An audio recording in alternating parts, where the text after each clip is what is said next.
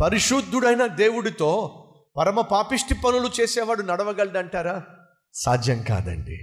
నా దేవుడు సెలవిచ్చాడు నేను పరిశుద్ధుని గనుక మీరును పరిశుద్ధులై ఉండండి. మన దేవుడు పరిశుద్ధుడు గనుక ఓకే మన దేవుడు పరిశుద్ధుడు ఎప్పుడు? అప్పుడప్పుడా? ఎప్పుడు? పండక్క? ఎప్పుడు? సీజన్లోనా? మన దేవుడు నిత్యము పరిశుద్ధముగా ఉండువాడు. ఆయన నిన్న నేడు నిరంతరము ఏకరీతిగా ఉండేవాడు ఎప్పుడూ పరిశుద్ధంగా ఉండేవాడు. మరి ఎప్పుడూ పరిశుద్ధంగా ఉండేవానితో మనము ఒకవేళ నడిస్తే మరి మనం ఎప్పుడు పరిశుద్ధంగా ఉండాలి? ఎప్పుడూ పరిశుద్ధంగా ఉండాలి. నీతిగా ఉండాలి. మనలో చాలామంది కష్టాలు వచ్చినప్పుడు చాలా ఆత్మీయత వచ్చేస్తుంది.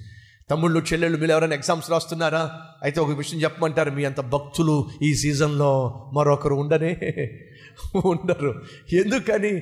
ఎగ్జామ్ వచ్చినప్పుడు దేవా దేవా మమ్మీ ప్రార్థన చేయి డాడీ ప్రార్థన చేయి. ఓ ఎంత భక్తి వచ్చేస్తుందో. ఎప్పుడు మోకరించిన బిడ్డలు కూడా వచ్చి మమ్మీ ప్రార్థన చేయి. ఏమిట్రా ఈ భక్తి? పరీక్షలు. రేపొద్దున ఫెయిల్ అయిపోయాడు అనుకోండి ఏం చేస్తావు? నీ ప్రార్థన దేవుడు వినలేదు కాబట్టి ఫెయిల్ అయిపోయాను. అవునా అంటారా? ఎవరు భక్తులో చెప్పమంటారా? కష్టాల గుండా వెళుతున్నప్పుడు మీ అంత భక్తి పరులు ఉంటారంటారా? అనారోగ్యంగా ఉన్న వెళ్తున్నప్పుడు వచ్చే వారం ఇంటర్వ్యూ ఉన్నప్పుడు లేదా టెస్టులు చేయించారు రిపోర్ట్లు రాబోతున్నాయి మీ ఆరోగ్యం యొక్క విషయం తెలిసిపోబోతుంది అప్పుడు మీ అంత భక్తులు ఈ లోకంలో ఎవరైనా ఉంటారంటారా?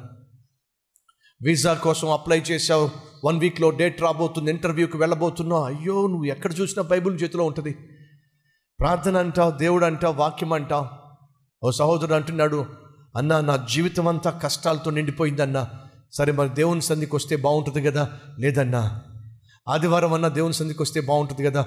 కాదన్నా. ఏమిటయ్యా లేదన్నా కాదన్నా. ప్రతిరోజు వస్తున్నానన్న. ఎక్కడికి? మందిరానికి. ఎందుకని? జీవితం నిండా కష్టాలు అందుకే దేవుడు అప్పుడప్పుడు కష్టాలు పంపిస్తాడు. ఎందుకని? దూరం అవుతున్న మనల్ని తన దగ్గరకు చేర్చుకోవడానికి. కొంతమంది స్టీమర్లో వెళ్తున్నారట. అలా స్టీమర్లో వెళ్తున్నప్పుడు ఆ స్టీమర్కు రంధ్రం పడిందట. ఆ స్టీమర్ స్లోగా మునిగిపోతుందట. క్యాప్టెన్ వచ్చి అంటున్నాడు నా ప్రయత్నాలు నేను చేశాను కానీ మిమ్మల్ని కాపాడే ఛాన్స్ లేదు. ఒక దేవుడు మాత్రమే మిమ్మల్ని కాపాడగలడు. మీ దేవునికి మీరు ప్రార్థన చేయండి. మునిగిపోకుండా మనల్ని కాపాడమని చెప్పి. ఎవరి దేవుళ్ళకు వాళ్ళు ప్రార్థన చేస్తూ ఉన్నారు ఏడుస్తున్నారు కేకలు వేస్తున్నారు. ఒకడు మాత్రం అందరిని చూస్తూ ఉన్నాడు. ఆ క్యాప్టెన్ చాలా చూస్తావు ఏమిటయ్యా? దెయ్యంలాగా. మీ దేవుడికి ప్రార్థన చేయ దేవుడు కాపాడతాడేమో.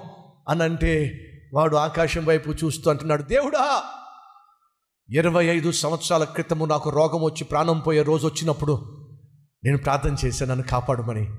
నువ్వు నన్ను కాపాడావు. ఇరవై ఐదు సంవత్సరాల తరువాత మళ్ళా ఈరోజు నాకు ప్రాణం మీదకి వచ్చింది. ఈ ఒక్కసారి నన్ను కాపాడు. మళ్ళా రాబోయే ఇరవై ఐదు సంవత్సరాలు నీ జోలికి రానే. Next twenty five years I will not bother you మరలా నీ జోలికి రాను. అండ్ అర్థమేమిటి కష్టం వస్తేనే నువ్వు నాకు కావాలి. కష్టం లేకపోతే నువ్వెవరికి కావాలి? నిజం కదో? ఒకవేళ ఈరోజు మనలో అటువంటి వారు ఉన్నట్లయితే ఖచ్చితంగా మీ జీవిత విధానాన్ని మార్చుకోవాలి. మన దేవుణ్ణి మనం అవసరాల కోసం వాడుకోవడం అవసరం తీరిపోయిన తర్వాత వదిలేయటం అది ఆత్మీయత కానే కాదో. ప్రభువు పేరట మనవి చేస్తూ ఉన్నాను.